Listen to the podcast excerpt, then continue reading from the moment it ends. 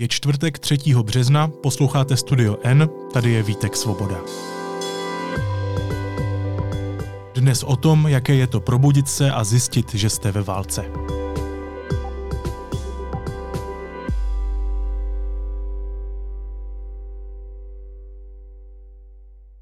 Ve svých 22 letech musela Alex sama utéct před válkou.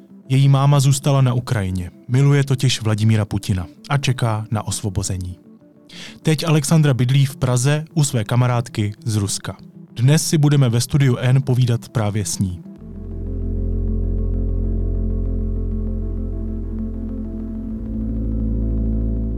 V jaký moment jsi řekla, že musíš utéct z Ukrajiny?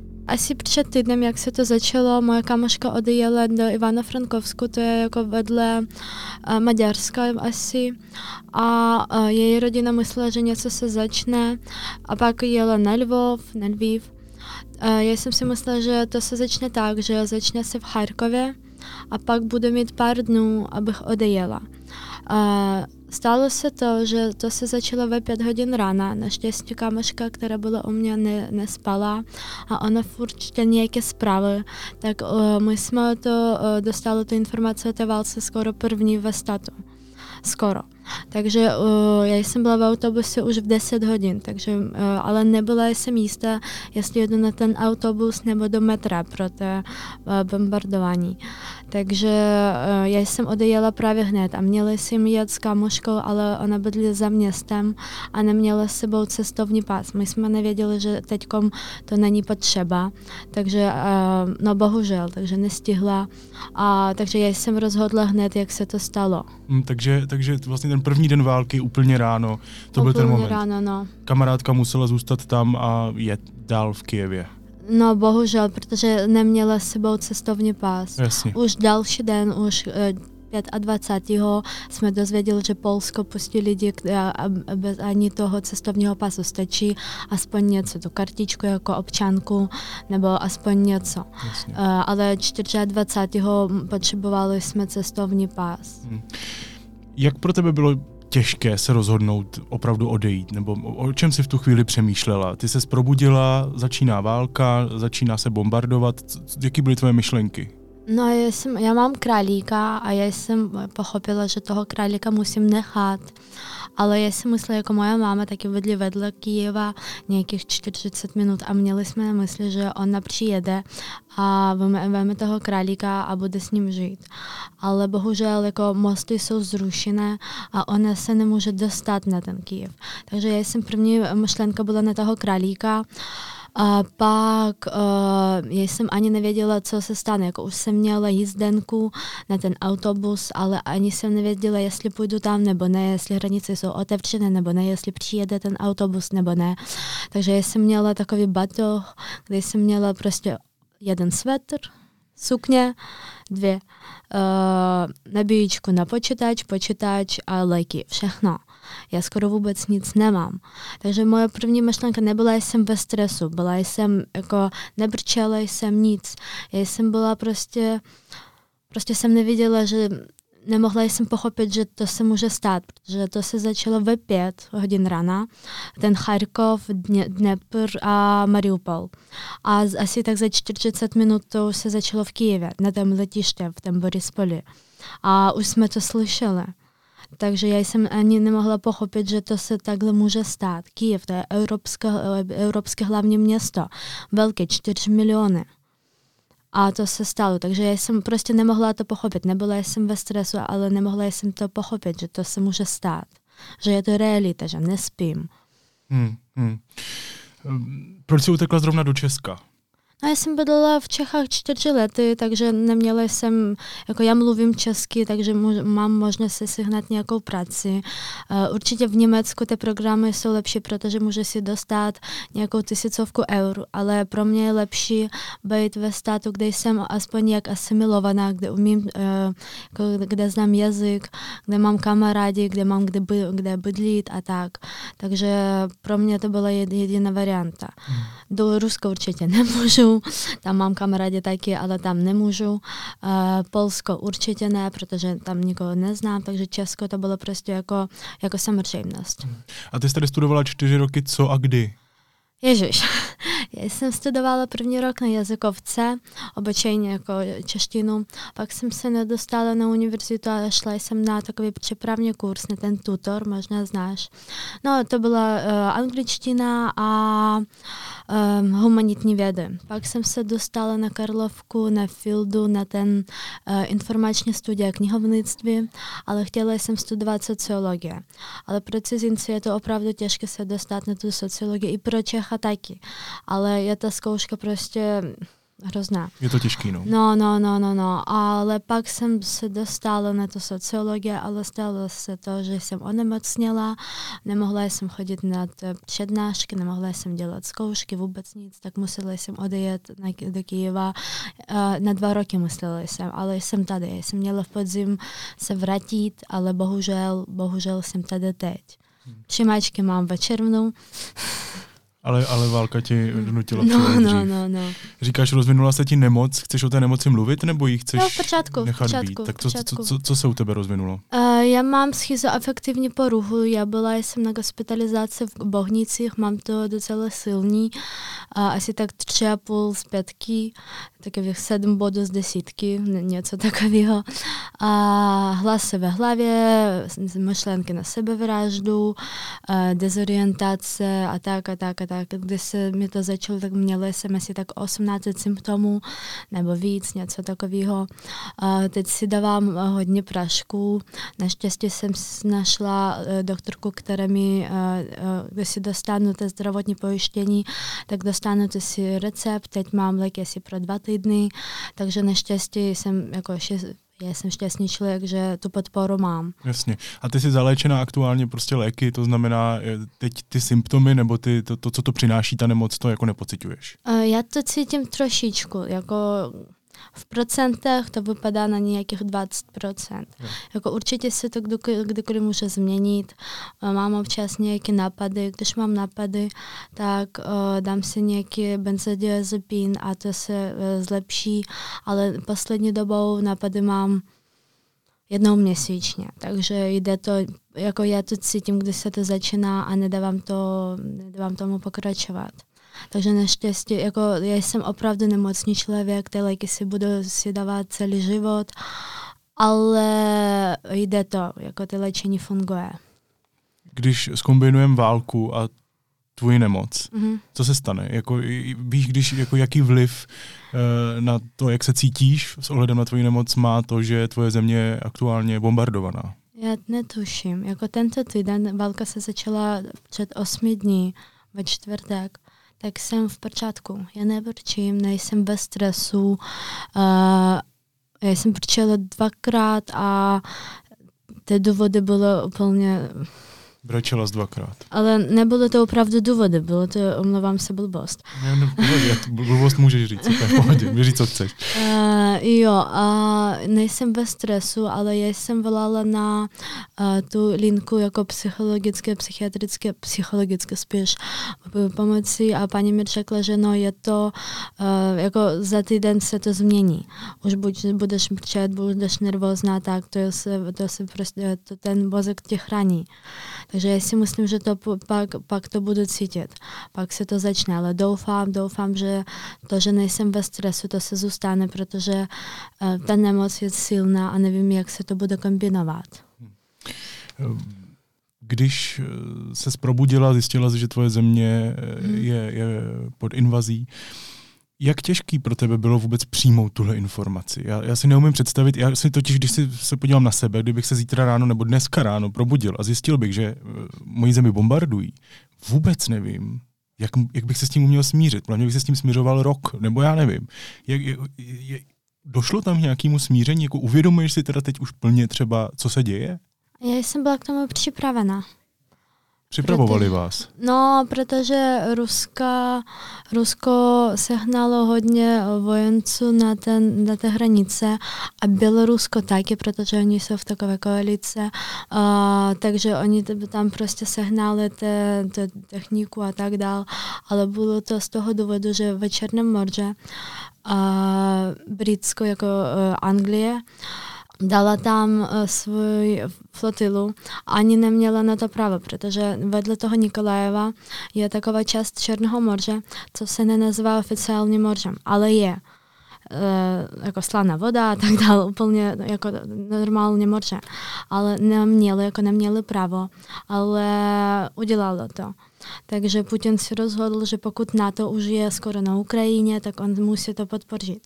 Uh, většina lidí si myslela, jako půlka lidí si myslela, no to je jenom taková jako pro jistotu a jiná půlka si myslela, no válka se začne. Takže já jsem byla k tomu připravená, ale já jsem ještě jednou, já jsem si myslela, že to se začne někde v Charkově a budu mít asi tak dva dní, abych sem odejela. Nemohla jsem ani myslet na to, že v Charkově se to začne v pět, v Kijevě to začne v 6.20. Zvažovala jsi třeba jenom chvíli, že bys tam zůstala a třeba, nevím, bojovala nebo, nebo něco ne, podobného? Ne, ne, ne, ne, ne, jsem slabý mentální člověk, emocionálně bych to nezvládla. Jako já jsem zavolala mámě a čekla, uh, jedeme se mnou, a čekla, no to se za týden skončí. A neskončilo se to. Hmm. Ještě krátce k té cestě. Jaká byla ta cesta? Jela s autobusem teda? Jela jsem autobusem, ale zase jsem šťastný člověk. Uh, řidič odejel jako um, moje kamarádi odjeli z nádraží v jednu, jako de, ve 13.00 a odjeli z Kyjeva, jako tu hranice Kyjeva, Kyjevské, Kyjevského kraje, asi tak ve půl dvanácté. Takže skoro 12 hodin byly v tom Kyjevě. A já jsem šťastný člověk, že náš řidič asi tak po dvou, tři hodinách uh, odjel přes jinou cestu, takové vesnice, les a tak dále, tak dále. Takže já jsem jela jenom 41 hodina, na hranici jsem byla jenom 11 hodin. Na rozdíl tomu moje kamarádka na hranici byla 26 hodin. Hmm. Hmm. A je to, jako není to rekord, může toho být i víc. Když ses dostala do Česka, mm. kde ses ubytovala, kdo tě ubytoval? Já mám kamarádku, která, já tady mám hodně kamarádů, asi tak pět lidí mi napsalo, že jde u nich bydlet, ale já mám kamarádku, která má vlastní byt, takže registrovat se může klidně u ní a no, udělat oficiální registraci, což teď nepotřebuji, protože nebudu žádat o azyl, ale to už potom. Uh, Eh, žádné jako eh, termíny nemám, takže můžu tam bydlet, kolik se mi bude chtít. Jako, když si najdu nějakou práci, tak už budu pracovat a budu si něco pronajímat, ale naštěstí místo pro bydlení mám a mám toho hodně, protože mám tady hodně kamarádů, hodně známých, spolužáci a tak dále. Jo, ta tvoje kamarádka, jestli to správně vím, jestli jsem to správně pochopil, je z Ruska. Ano. Je to tak. Takže tebe, ty jsi utekla před ruskou invazí na Ukrajině do Česka, kde tě ubytovala tvoje kamarádka Ruska. Jo, ale ona nevolala Putina a, a tak dále. No jasně, jako jo, to já to já ani takhle nespojuju. demonstraci a jasně, tak. jasně. A jenom mě zajímá, jako jestli, když teď sedíte doma, tak jestli vnímáte ten paradox toho, že ty jako Ukrajinka jsi utekla před válkou s Ruskem do bytu k Rusce, ke kamarádce Rusce. No já se jí ptám, jestli může se cítit komfortně, že jsem tady. A ona říká, můj stát, tvůj stát zničuje. Takže určitě může. Rozumím. A bavíte se doma o válce? Furt. Furt. Hmm. A co si říkáte, o čem, co, co je to téma? No, já mám aplikace, kde jsem mohla si nakoupit jízdenky v Kijevě a teď ta aplikace informuje a uh, asi tak 5-6 krát denně si dostávám zprávu, že na Kijevě jde bombardování. A furt já čekám, no na Kijevě je bombardování, nebo uh, teďkom uh, asi včera večer, nebo dneska ráno Charkov byl zničený ve centru všechny centrální budovy, jako, které jsou památky architektury UNESCO a tak dále, nejenom UNESCO, jako ukrajinského, bylo zničené úplně celý centrum. A já si myslím, že jestli se to dostane do Kyjeva, Kyjevu je víc než tisícovka let, tak to bude prostě hrozně. Já, jsem, já se opravdu bojím, že zničí se Kyjev.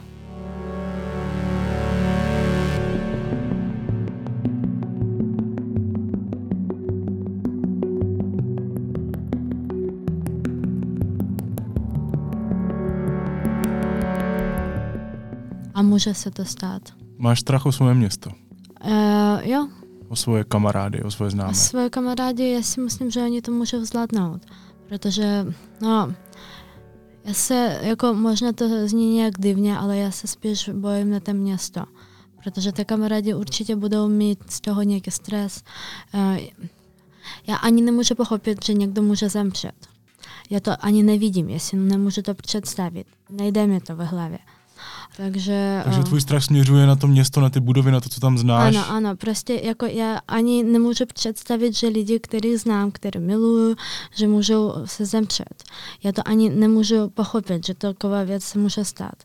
Já si myslím na to město, protože ani to v mé hlavě nefunguje na ty lidi. Když se vrátím k tomu, že bydlí se svojí kamarádkou Ruskou, mm-hmm. uh, Dá se to podle tebe s trochou nějaké nadsázky číst tak, že Rusové a Rusky a Ukrajinci a Ukrajinky teď spolu válku nevedou, že strujcem a jakousi hnací silou té války je prostě Kreml Vladimír Putin, že, že ti lidi jako takový by do války nešli a nesouhlasí s ní, když vás vidím jako, mm-hmm. jako dva, dvě příslušnice různých národů, když spolu sdílí jeden byt. No, dívej se, já mám na to dvě myšlenky. Na jedné straně lidi, kteří toho Putina nevolili, oni za to nemůžou. Určitě to dělá jenom Putin, ani ruská vláda. E, jestli víš, tak e, Rusko to je prezidentská parlamentská republika, ne naopak. A všechno, co se tam děje, to dělá Putin. A na jedné straně lidi, no oni za to nemůžou zase.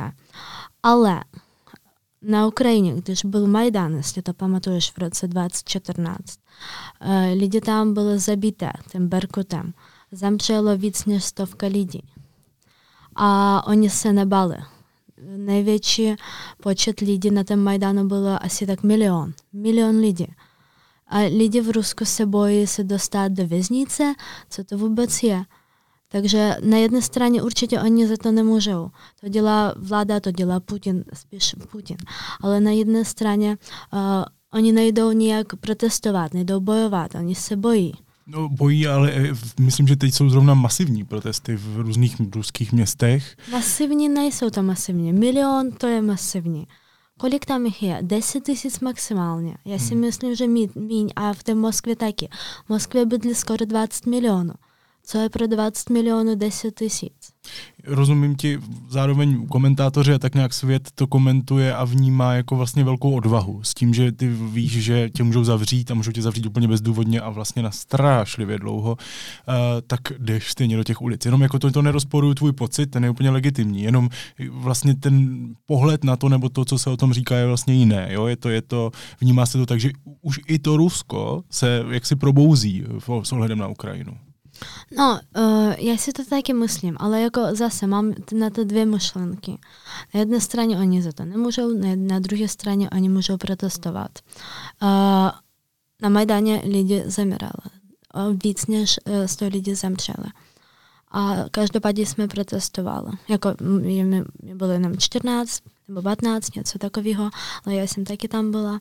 Nečekám, že Majdan udělal něco dobrého pro Ukrajinu, ale každopádně jsme chtěli změnit vládu toho prezidenta, jsme to udělali.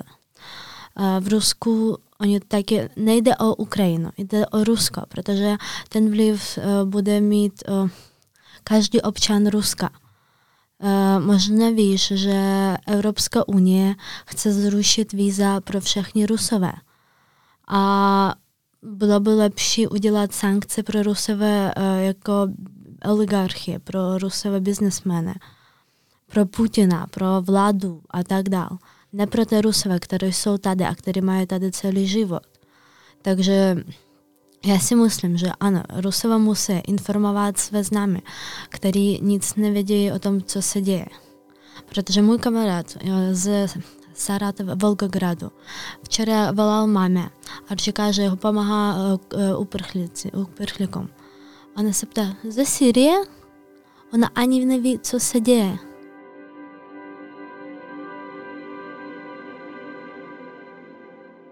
Takže dvě věci, protestovat a informovat. Já rozumím, že mají z toho strach, že něco se stane, že budou na těch autozákech, že půjdou do věznice, eh, pokuty, uh, cokoliv, jako nemůžou dál pracovat, ale jestli se ten režim změní, tak bude amnistie. Amnistie stoprocentně bude, jestli ten Putin zemře. Nebo jakkoliv bude odstaven od moci. No, no, no, cokoliv, ale uh, amnistie určitě bude. Nestane se to, že jestli ty, prostě, jestli ty jsi protestoval a seš jako um, někde ve věznici, krom, protože jsi protestoval, amnistie určitě bude, jestli ke vládě přijde někdo jiný. Rozumím ti. Dodám k tomu jenom to, že jak jsi mluvila o těch sankcích, tak ty teda taky samozřejmě míří jenom pro úplnost na uh, ruské oligarchy a na, na Putina a na jeho blízké okolí. A mm, je tam, t- ten režim je tak tuhý, aspoň z toho, co my můžeme vidět, že, že vlastně rozumím každému, kdo, kdo se bojí, ale úplně rozumím tobě, že říkáš, prosím vás, běžte do těch ulic, protože jinak vidíte, co se děje u nás. Úplně tomu rozumím. A nejde jenom o Ukrajinu, taky o to Rusko. Hmm. Jako bude mít vliv nejenom na, nejenom na ty Rusové, které jsou tady v Evropské unii, ale taky na ty Rusové. Dolar před válkou stál uh, 80, 80 uh, rublů. Teď víc než 130. Jenom za jeden týden. Za měsíc to bude 250. Uh, Alexandro, uh, tvoje rodina teda zůstala na Ukrajině. Hmm. Do Česka se vlastně vypravila na tu velkou cestu bez nich. Proč? Moje máma uh, miluje Putina, to je jedna věc. Můj táta nechci vůbec nic dělat, chci se zůstávat, uh, ani nechci spát v, ně, v nějakém bezpečnějším prostoru, spí jenom ve svém pokoje, nechci lepit lepidlo na ty okna, což je bezpečnější pro, pro nějakou takovou situaci. Říká, nic dělat nebudu, uh, děláš prostě mě stres, uh, chci spát, ahoj. A mama miluje Putina a ona mi řekla, že Putin nás zachrání, to protrvá maximálně pět dnů, už to trvá osm dnů. A já nevím, já si ani neptám, co si myslí teď, protože když uh, uh, ty bombardování zničily byt, takže já ani nevím, jestli si stále myslí, že ten Putin ji zachrání. Jí, ona miluje Putina, miluje Putina ale ano. zároveň ruští vojáci zbombardovali byt, zničili byt. Ano. A ona dál miluje Putina. Já se na to ani neptám. A Já to nechci slyšet. Ty Putina asi nemiluješ, předpokládám. Vůbec. Vůbec, jasně, rozumím. Uh, mluvili jste o tom někdy s mámou? Je tohle jako nějaký vaše téma, ten vztah k Rusku a k ruskému jako před režimu? Válkou? No, před válkou, ve válce. To je ve naší rodině zakázané, protože máme z toho konflikt. Jako já jsem vždycky považovala, vždycky jako poslední rok považovala jsem mámu jako nejlepší kamarádku, protože jsme mohli jako každý druhý říct cokoliv, ale na, ten, na, ten Putin, na toho Putina, na ten politický režim, na tu politiku celkově jsme vůbec nemluvili, protože byl by velký konflikt a my to nechtěli. Takže já jsem prostě věděla, že miluje Putina, že je čte a se dívá na nějaké ruské propagandické zprávy.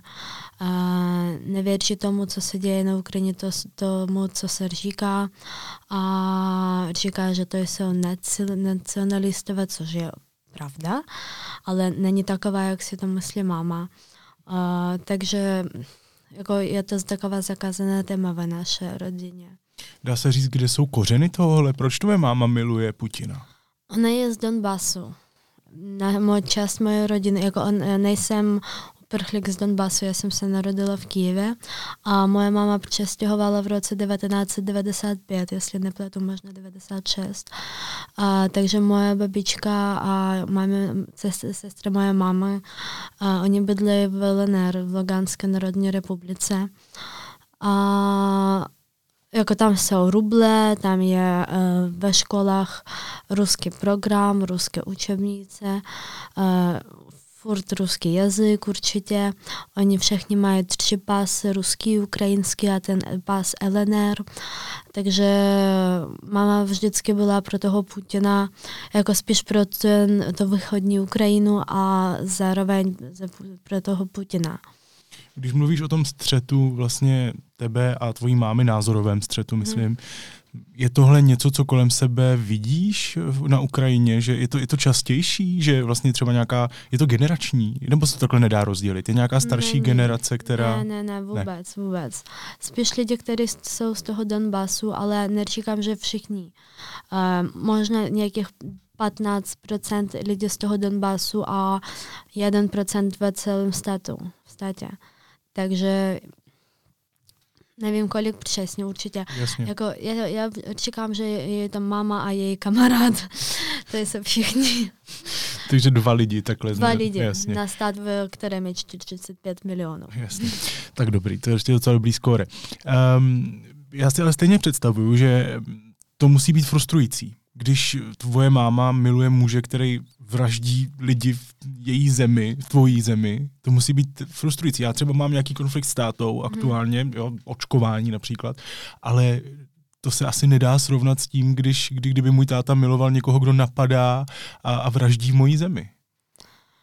No, já to nějak zvládám, protože um, to je moje máma. Já s tím nic udělat nemůžu. Já s ní, jako když jsem měla na to nějakou silu e- emocionálně, já jsem se snažila s ní mluvit, ale ona je na to agresivní, takže nefunguje to.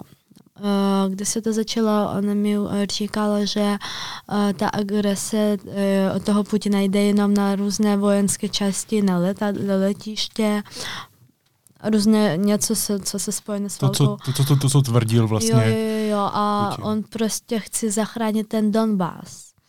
Byla to taková první myšlenka. A když se začalo, já jsem jí odeslala fotky zrušených obyčejných baráků, kde bydleli lidi. A ona mi říká, to prostě, to je prostě chyba. A když se to přišlo v její byt, já ani nevím, co si myslí. A já se bojím se zeptat, protože já nechci vědět, že ona si každopádně myslí, že eh, to je taky chyba. Hmm, hmm, Já se prostě bojím, nechci být ve stresu, nechci, jako já volala jsem babičce, která je v tom LNRu a první den, kdy se to začalo 24. ona mi řekla, že je šťastná, že to se začalo. Babička. Ano, že aspoň Ukrajina si bude cítit to, co si cítí Donbass. Eh, Tvojí mámě teda rozbombardovali byt, ona je zdravotně, ona je v pořádku. No, jakoby fyzicky, jo, emocionálně ani se neptám. Jo. A ona teď předpokládám, že v tom bytě už dál být nemůže, takže našla nějaký bydlení. Určitě, určitě. Jo, je tam nějaký jiný byt, nebo... Uh, um, kamarádka moje máma prodává baráky, byty, takže ona se dohodla s mužem, který prodává barák, aby máma mohla tam bydlet, tak děla, bydlí tam zdarma zatím. Jo. A ona bydlela totiž ještě k tomu blízko letiště, eh, Asi to kilometr. kilometr od letiště, eh, Přes vzduch, neříkám, že jako normálně Jasně, jasně. přes který byl, byl velmi jako strategický bod, aspoň podle Rusů. a- Nejhorší město, místo v, na celém území. Um, Antonov, letiště Antonov. um, Letiště Antonov. uh, vesnice Hostomel. Ať už si to chcem připustit nebo ne, opravdu byla v ohrožení života, nebo je v ohrožení života. Ona o tom Jo. neví, ale. Ona si myslí, že to všechno zvládneme, přijde Putin, děti začnou chodit do ruských škol a školek. Ty značky, eh, jako různé názvy se změní na ruš, budou v ruštině. A co ještě? A odejde nacistská vláda, přijde nějaká vláda od Putina, nebo bude tam Putin jako samo, samostatně. Takže nevím. Hmm. Já nevím, co si myslí teď, protože si ani nechci ptát. Jsi s ní v kontaktu? Uh, občas, protože signál skoro vůbec není a taky nemá uh, elektřinu, nemá vodu, uh, takže nevím, jestli eh, není signál, anebo vypnutí je, je telefon. Takže, takže občas je dostupná, občas je nedostupná. Ano, ano, včera jsem ji volala, dneska ne. Jo, jo. Zkusím, zkusím. A máš o ní strach? Už jsem čekala, že já nějak emocionálně nemů- nemůžu si ani představit, že to se může tyknout někoho, kdo koho znám. Takže to platí pro tu mámu, jo, jo, rozumím. jo, jo. Takže já si ani, já si myslím, že města, ano, města vedle Kyjeva, ano, města ve celém, na celém území, ano, ale lidi ne. Já to ani nemůžu pochopit, že to může stát. Přesunu se do současnosti, do, do toho, že jsi teď tedy v Praze, eh, bydlíš u své kamarádky Rusky. Eh, Říkala, že ona je teda rozhodně není pro Putina, spíše proti Putinovi. Ehm, Možná můžeme přiznat, že původně měla ve studiu sedět s tebou, ale nakonec to nevyšlo. Ona sama chtěla být v anonymitě. A je zatím, zatím za tu tendenci být anonymní, myslíš třeba nějaký strach z české rusofobie, protože samozřejmě je důležité oddělovat Putina, oddělovat Rusy a Rusky. Jo? Rusové a Rusky si neobjednali válku na Ukrajině. Stejně se ale objevily nějaké případy české rusofobie, třeba zastupitel za TOP 09 a učitel Martin Dlouhý oznámil, že nebude vyučovat Rusy, pak to je odvolal. Prostě jsem to Čech, no, no, no, už se objevují nějaké fotky z nějakých byster, restaurací, jako tady Rusy ne, jestli si Rus, tak přijď a omluv se nejdřív a pak tě možná. Jako, ano, už se objevují takovéhle věci, je to Jež. fakt strašný. Zajímá mě, ta tvoje kamarádka, již jméno logicky říkat nebudem, proč myslíš, že chtěla zůstat v anonymitě? Co ona teď prožívá? No, já to bohužel nemůžu říct. Ani, ani, ani to, proč no, chtěla zůstat v anonymitě. Sorry, sorry. Ne, to je v pořádku. Ani třeba to, co teď prožívá, ona sama? Uh, je to kvůli rodině. Jinak je to kvůli nic, rodině. Nic jiného říct nemůžu. Sama řekla, že o své kamarády se nebojíš, protože to odmítáš, tu myšlenku na to, že by se jim mohlo něco stát. Nebo nepřipouštíš si. Stejně, no jasně, stejně jak jsou na tom teď? Ty tam musíš mít velmi jako máš sociální kruhy, jako my máme tady, tak ty tam máš prostě známé a kamarády. Utekli uh, ve většině nebo zůstali, bojují, jsou schovaní, jsou, jsou v bezpečí. Máš nějakou představu se s nima ve spojení? No, Většina mých známých, jako máma, táta, babička, nejlepší kamarádka, rodina kamarádky a další lidi nemám, takže já, jsem byla v Kijevě jenom rok. Mm-hmm. Předtím jsem nic neměla, takže je to všechno, co v Kijevě mám. Oni jsou v tom Hostomere, vedle toho je Buča a Irpíň, to jsou místa jako toho nejhoršího, nejhorší stav na celém území, takže jestli se podíváš na zprávy, tak ta Buča vedle toho Hostomere taková maličké město, 40 tisíc. Jako pro Česko to je hodně, pro Ukrajinu to je nic. Je úplně zrušená. Baráky, e, normálně drahý, všechno, všechno zničené. Na nějakých, já si myslím, že 20% města je zničené. Takže e, já určitě mám strach toho, protože oni jsou v, v té jako nejhorší částce. Hmm. Jako na Kyiv, se to, no, s Kijevem to takhle nejde. Jako mám známé, které jsou v Kijevě, ale v Kijevě, v Kijevě je metro, kam můžeš jít, jestli se něco stane. V baráku moje mámy nic takového není. Ani nějaké maximálně přízemí, ale nic jako pod tím. Já, se, já si čtu jenom zprávy z toho hostomele Irpině Buče, protože je to nejhorší část.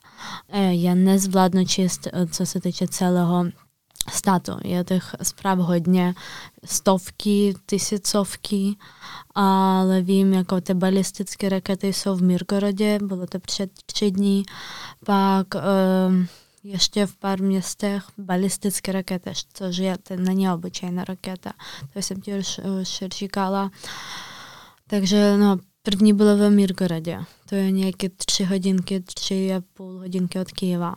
Hmm. Mě zajímá, to jsou mladí lidi, to by je 22, tvoji kamarádi nebo známí budou asi, taky budou v nějakém věku prostě podobném.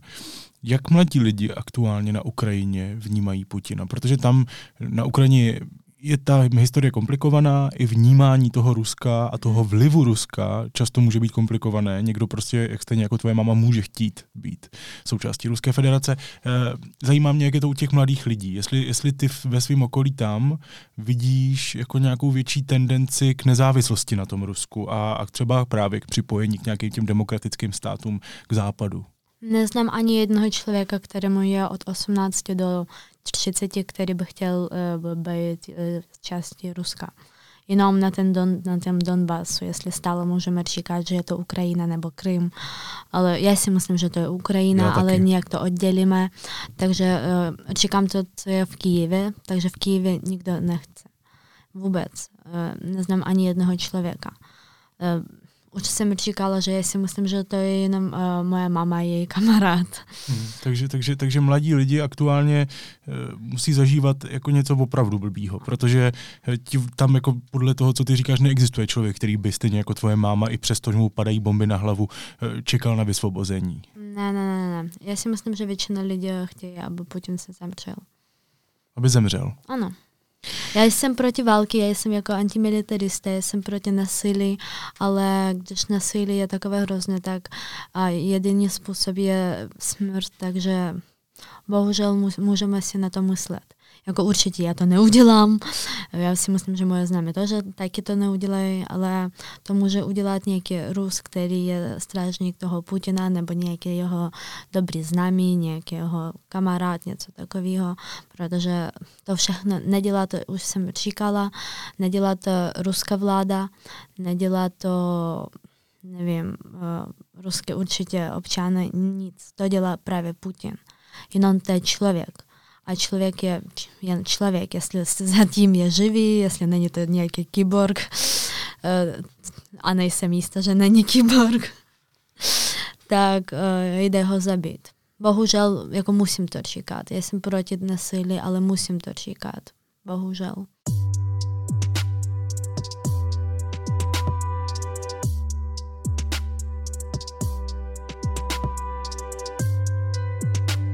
Alexandro, co teď uh, máš v plánu dělat? Ty jsi zajištěná nějakým způsobem, jestli to chápu správně, máš kde bydlet, ty léky teda taky máš na dva mhm. týdny. Mm-hmm. Co teď, jak, jak na tom jsi v tom Česku teď? Zítra musím se zaregistrovat na cizinecké policie, že jsem přijela, pak si požádám o ten speciální výzum, který zajišťuje uh, volný přístup na trh práce a taky zdravotní pojištění, taky bude zdarma. Uh, já si myslím, že bude to obyčejné VZP, jako má každý občan České republiky.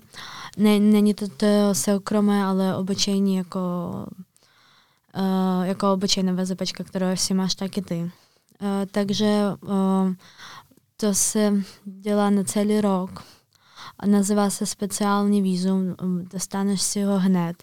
Žádné kolky nepotřebuješ, jenom fotku, cestovní pás, a vyplnit formulář. Je to všechno. Hmm. Ale pro tu registraci budeš potřebovat zdravotní pojištění, ale ne ty soukromé, které si můžeme koupit tady, ale turistické, kterou si můžeš nakoupit online. Já jsem udělal to na měsíc za 200 hryven, to je nějakých 170 korun. Takže to stačí, musíš to mít, ale to stačí. Hmm. A jsi zajištěná finančně? Přivezla jsi nějaké peníze?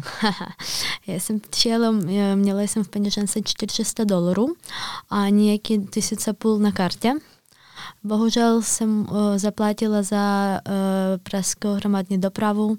Zaplatila jsem v sobotu, v pondělí oni řekli, že bude to zdarma. Uh, 550 korun jen tak. No, ale tak no, mám to. A a kamarádka moja mámy má docela hodně peněz, ale bydlí v Moskvě, tak ona mi řekla, že může mi pomoct finančně, ale bohužel jako z Ruska odesílat peníze na ukrajinskou kartu, to je teď oficiálně terorismus. Aha. Ano, jo, jo, jo. Možná i kamkoliv je to velmi náročné poslat teď peníze z Ruska. Jo, jo, jako přes Western Union to jde, ale jestli odesíláš peníze přes Western Union, každopádně můžeš, musíš ukázat pás a jako ten Western Union stále funguje. Ale i vypadá to jako terorismus. A hledáš si nějakou práci? Um, no, já jsem dneska se bavila s panem, který řekl, že jestli umím česky, tak může mi něco nabídnout, ale teď já to nezvládnu. Hmm. Jako od příštího týdne ano, ale zatím jsem prostě, mám myšlenky, chodím na ty protesty, dělám nějakou charitu a tak dále, tak dále. Chci vyučovat lidi, aspoň nějaké češtině, aby mohli přijít na cizineckou čist, já jsem uprchlík a potřebuji speciální vízu, protože na té cizinecké policii nikdo nemluví anglicky, rusky, ukrajinsky, jenom česky. Mm-hmm. Bohužel. Na cizinecké policii mluví jenom česky? Ano. Můžou rozumět ukrajinštinu, ale hodně málo. Takže ty máš vlastně teďka velkou hodnotu, protože můžeš překládat do obou jazyků velmi, jo, velmi jo. dobře, to je dobrý. Uh, takže, takže se zbavila o něko, s někým, že bys mohla mít práci. Je to tvůj plán? Je tvůj plán se tady jako usadit? Jo. Jo. Hm, to je... Každopádně mám přijímat českou, přijímající zkoušky v červnu. Uh, od září nebo říjnu začínám studovat. Takže jako já jsem měla přijít sem v podzim, ale stála se válka, takže... Budeš česká studentka. Jo. Hm. Já jsem už studovala, už jsem čekala, měla já jsem odejet. Takže zase jdu na tou sociologii, už mě pamatuju, že tam papáte. Když se podívám na ten tvůj příjezd a na to, co zažíváš od toho hmm. příjezdu, jaký jsou Češi? Pomáhají tam, kde to opravdu potřebuješ, nebo potřebujete vy uprchlíci, kdybych tě do té mlžiny zařadil? Já si myslím, že no, nejlepší věc, co se děje, tak je to ta hromadská doprava, podle mě, eh, v Praze. České drahy, které jsou zdarma, protože někdo to bude potřebovat. A nejdůležitější je to zdravotní pojištění. Že není to soukromé jako ta Maxima nebo uh, a tak dál. A tak dál.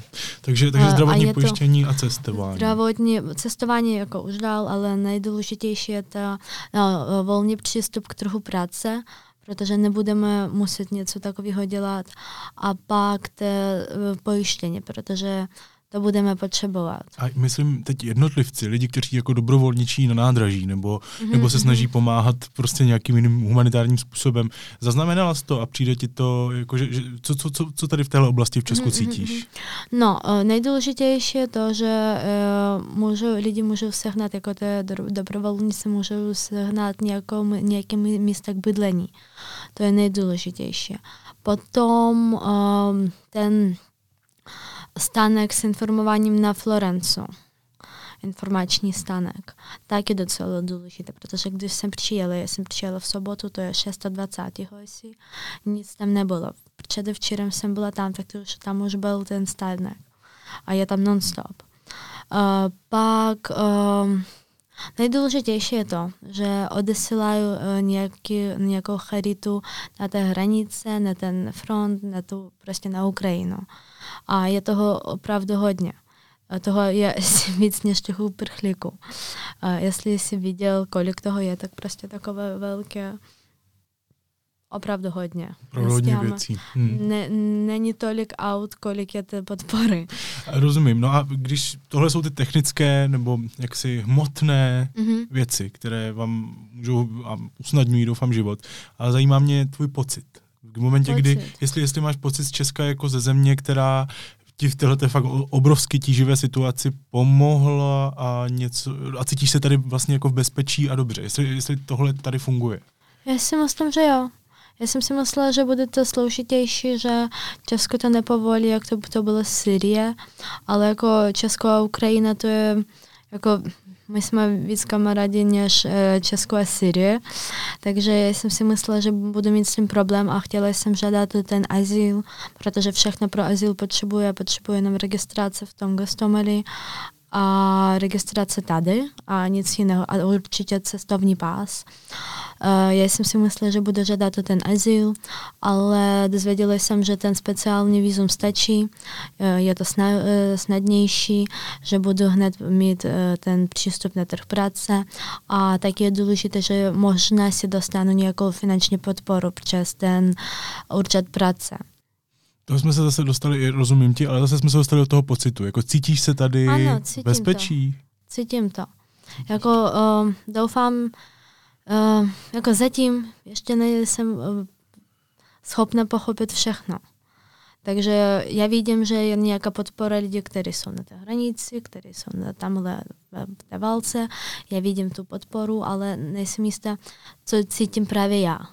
Takže jsem jako, čekala jsem, že nejsem ve stresu, ale jsem takový jiný druh stresu. Mm. Takže já si myslím, že to podporu cítím, podporu právě nejenom eh, těch jako dobrovolníků, ale taky státu. Naštěstí to máme, naštěstí to jde. Eh, takže no, já to cítím, naštěstí. Alex, jak tohle celé dopadne? Nejsem žádný politolog, já to nevím. Co si myslíš? No, nejsem na to optimista, bohužel. Já si myslím, že minimálně to protrvá nějakých 10 měsíců. Jako jsme, nikdo, jako nikdy jsem nemohla vědět, že jsme takový silný stát. Už týden to trvá a, a funguje to. Nikdy jsem nemohla si představit, že jsme takový silný stát, ale já jsem jistá, že 10 měsíců ne, možná ne, ale půl, půl, půl roku minimálně. To potrvá. Jo. A možná víc. Kdo si myslel, že na Donbasu to bude trvat 7 nebo 8 let? Nikdo. A co se týče celého území, celé Ukrajiny, tak a ten Užgorod, asi víš, co s Užgorodem. Tamhle skoro nic není, ale Užgorod je uh, asi tak kolik, 20 minut autem od Slovenska. A ve Slovensku je, jak se to nazývá, uh, stav, ten Um, nouzový stav? Nouzový stav. No, hmm. na Slovensku je nouzový stav, stav, protože oni to slyší, ten bombardování uh, toho uh, Užgorodu.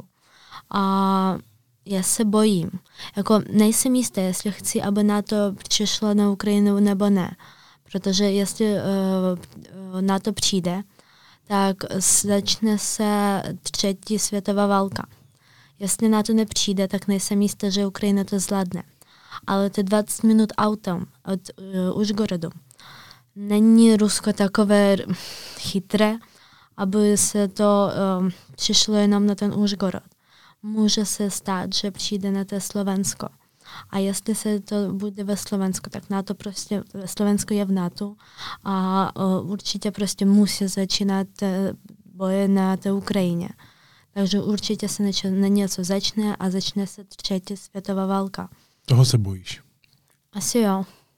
Protože no, to opravdu, to se může stát. Hostem Studia N byla Alex, Alexandra Saša. Já ti moc děkuji, že jsi přišla a že jsi s náma sdílela, co zažíváš, na co myslíš a co se to všechno děje. Děkuji já moc. Já jsem taky moc vděčná, že posloucháš mě, že děláte to, to je opravdu důležité. Díky moc. A teď už jsou na řadě zprávy, které by vás dneska neměly minout. Kvůli ruské invazi na Ukrajinu uprchlo ze země zatím víc než milion lidí. Oznámil to vysoký komisař pro uprchlíky Filippo Grandi. Hlavní prokurátor Mezinárodního trestního soudu oznámil, že zahájil vyšetřování možných válečných zločinů během ruské invaze na Ukrajině představenstvo Echo Moskvy rozhodlo o likvidaci této stanice, která je kritická ke Kremlu a odmítá informovat o válce na Ukrajině podle ruských úřadů. Šéf-redaktor Alexej Venediktov řekl, že rozhlasový kanál i webové stránky budou zlikvidovány. Německo pošle Ukrajině 2700 protiletadlových raket na obranu proti ruské invazi. Schválilo to tamní ministerstvo hospodářství a ruští a běloruští sportovci nemohou kvůli invazi na Ukrajinu startovat na zimní paralympiádě. Důvodem je vojenský útok na Ukrajinu. Mezinárodní paralympijský výbor tak po řadě protestů změnil své stanovisko.